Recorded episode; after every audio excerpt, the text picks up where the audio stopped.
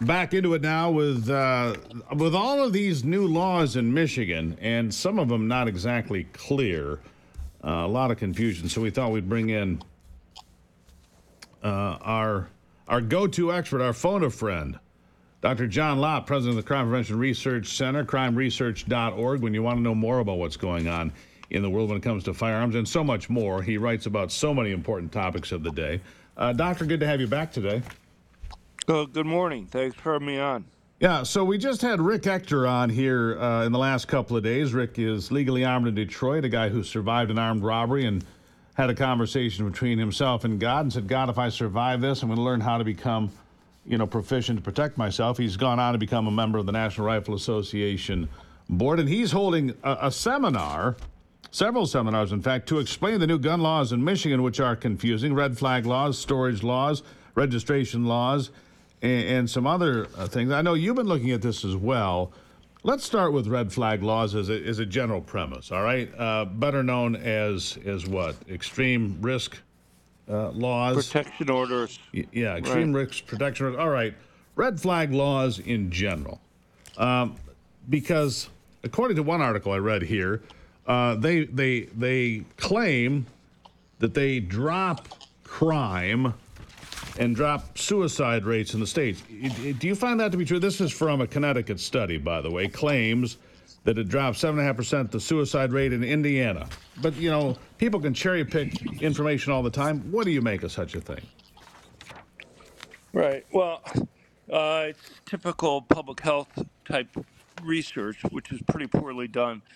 Look, if you want to, you don't look at one place uh, over time, and the reason is is because things can go up and down for many reasons. What you want to try to do is to compare the states that have changed their laws relative to the ones that haven't, the neighboring states that haven't, to see did they fall relative to their neighbors and try to account for other factors that could change in terms of law enforcement and other things that are going on uh, when you're talking about crime. And when you do that, uh, there's no beneficial impact uh, from these laws on on crime rates, and there's some evidence that suicide rates even increase, uh, but no evidence that they that they fall.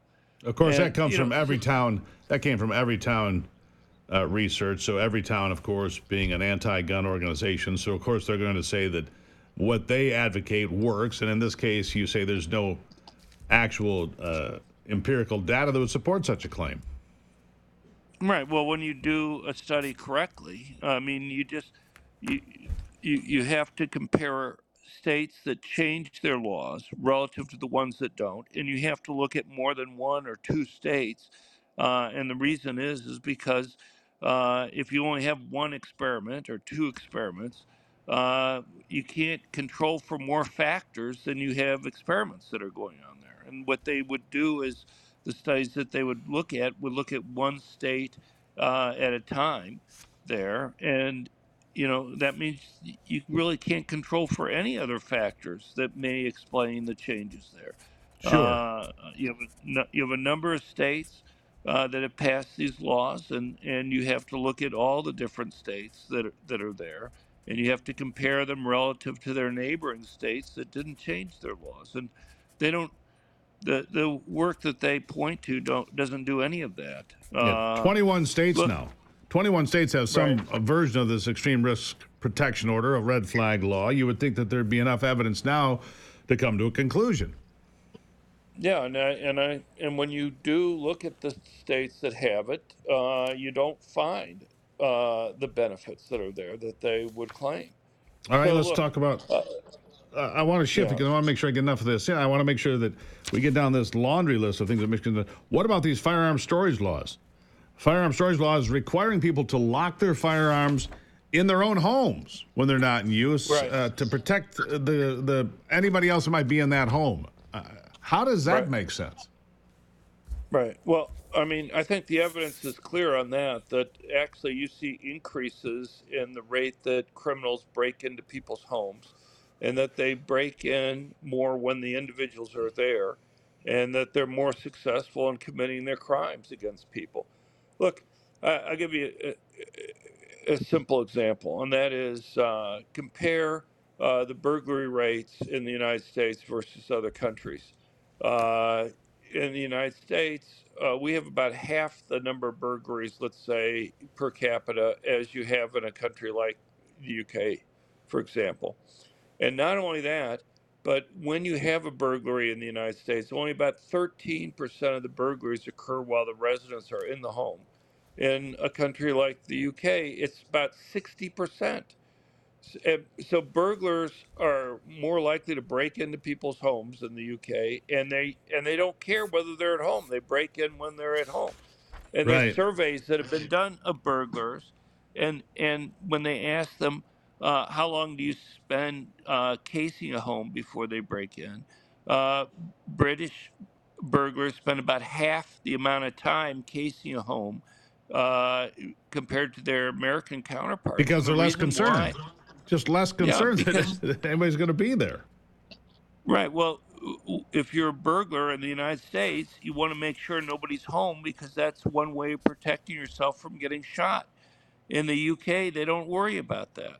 Sure. Um, and you see that across many countries, that type of relationship there.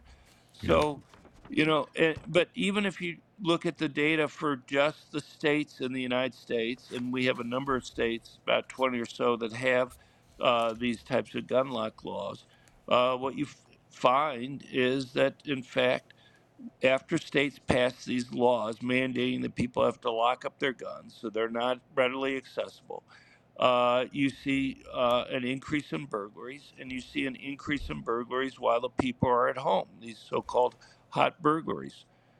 Yeah.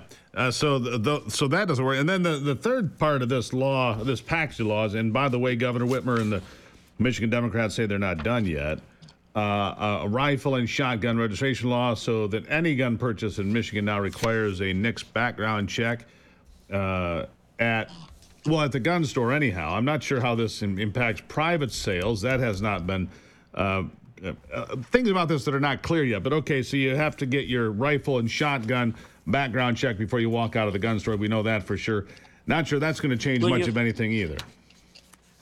No, the point is you, you've always had, you for many decades had to get a background check uh, when you buy a rifle or a pistol uh, at a gun store.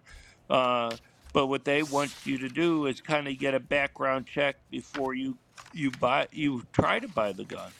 So it's kind of like just adding a second a second background check. It adds nothing more than making things more complicated and just delaying the process for people being able to go and obtain a gun. Right. So it, it's and again, as looked at across the country, most of these laws have been tried in different places. The outcome is negligible most often, is what you're telling us.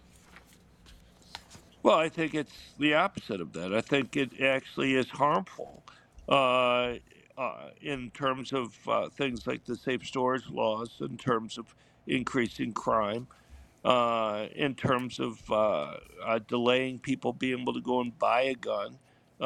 You know, if somebody, if a woman's being stalked or threatened, she may not have the luxury of time Right. of waiting an additional week or whatever to go and uh, and go through the process to obtain a gun. I want to get into And one more so- thing here before before I let you go. Uh, this is the Steve Gruber Show with Dr. John Lott, and I've got about oh a minute just over here. I want to ask you about this shooter at Joel Osteen's church, mega church in Texas. Another transgender woman uh, involved, uh, not unlike the Nashville shooting. When are we going to start hearing about these left wing violent extremists attacking churches and, and Christian schools, like a Catholic school or a Christian church? We don't hear that narrative very often, do we? No, there have been a number of attacks. Fortunately, just like in the case in Texas, uh, they've had uh, concealed carry permit holders, or in this case, off duty police, uh, stopping the attack. And when that happens, uh, it's just not a news story for most of the country. Uh, you know, you have a, uh, cases like the uh, White Settlement Church in Texas in 2019 Right. uh, where somebody came in and permit holders stopped it. Uh, you have other cases in Texas, but uh, across the country. Where somebody with a concealed carry permit stopped the attack. So But I think the real Look, story there uh, is the left wing extremists. They don't get, you know, uh, the government would tell you that if you're, you know, looking up Cabela's or Bass Pro Shop or Brownells, that you're a risk when actually uh, the, the evidence would say something else. Uh, Got to leave it right there. Dr. John Lott, president of the Crime Prevention Research Center. You can always go find out more about what John's writing about and sharing with the public. It, we, we like to call them facts. You can find that at crimeresearch.org, crimeresearch.org. Doctor, as always, thank you. thank you very much. This is the Steve Gruber Show. You can find out more about what we do at stevegruber.com as well and hear this interview and play it back anytime you want. stevegruber.com.